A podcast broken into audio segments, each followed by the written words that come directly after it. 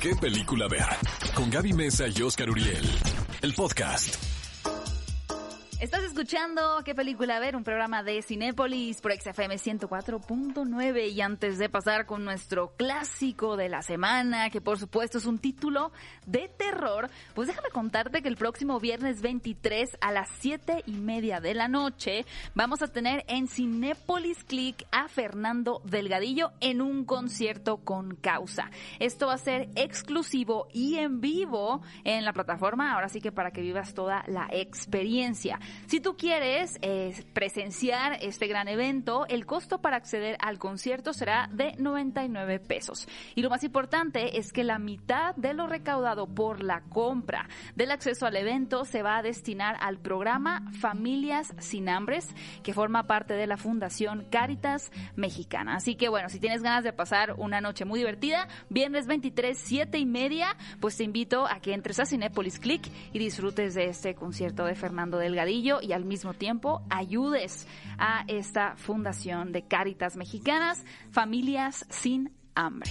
Amigos, y llegó el momento del clásico de esta semana, elegido por Gaby Mesa con Z, no fui yo, y se titula La Bruja del 2015, dirigida por Robert Eggers, el mismo del Faro, por cierto, una película de recién estreno.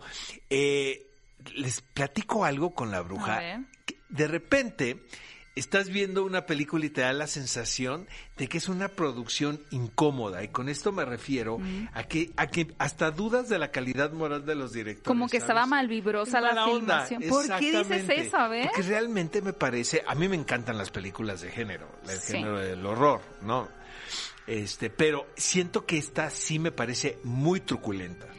Mm, sí voy a estar completamente en desacuerdo contigo. Yo creo que la bruja como tal, como esta entidad o este personaje que se ha tratado, bueno, en la historia y en la literatura por siglos, realmente aquí se presenta de una manera muy diferente, ¿no? Como que haciendo alusión nuevamente a todos estos conceptos ideológicos y de religión que, que tienen a una bruja así, tal vez con, con esta presencia malévola de la bruja de la escoba malvada que se come a los niños, pero por otro lado más bien está presentando cómo estos demonios eh, se manifiestan realmente a través de una dinámica familiar y que no es tanto que estén eh, personificados en un ente, sino que son las mismas disfunciones familiares, el terror que, que uno vive al día a día, ¿no? Porque al final si tú piensas, cosas que te han generado miedo, terror, incertidumbre en tu vida, pues no es un, no es un fantasma que te encontraste en la esquina. Son como todas las creencias. Y, también corresponde a la evolución de las historias de fantasmas y de terror que tienen que ver con los lados oscuros de los mismos personajes. Que es una nueva corriente, ¿no crees? O sea, por ejemplo, tomemos a Jordan Peele también. Me, me, me, encanta que eh, esta cosa sobrenatural provenga de los mismos protagonistas y sobre todo, Gaby, de tus imperfecciones. ¿Sabes qué clásico entraría en esta en esta corriente? ¿Cuál? El bebé de Rosemary, creo. Ah, esa es la patrona de todas las películas. Es la patrona. Los otros, por ejemplo, también. tiene que ver mucho la psicología de los personajes, ¿eh? Tienes toda la razón.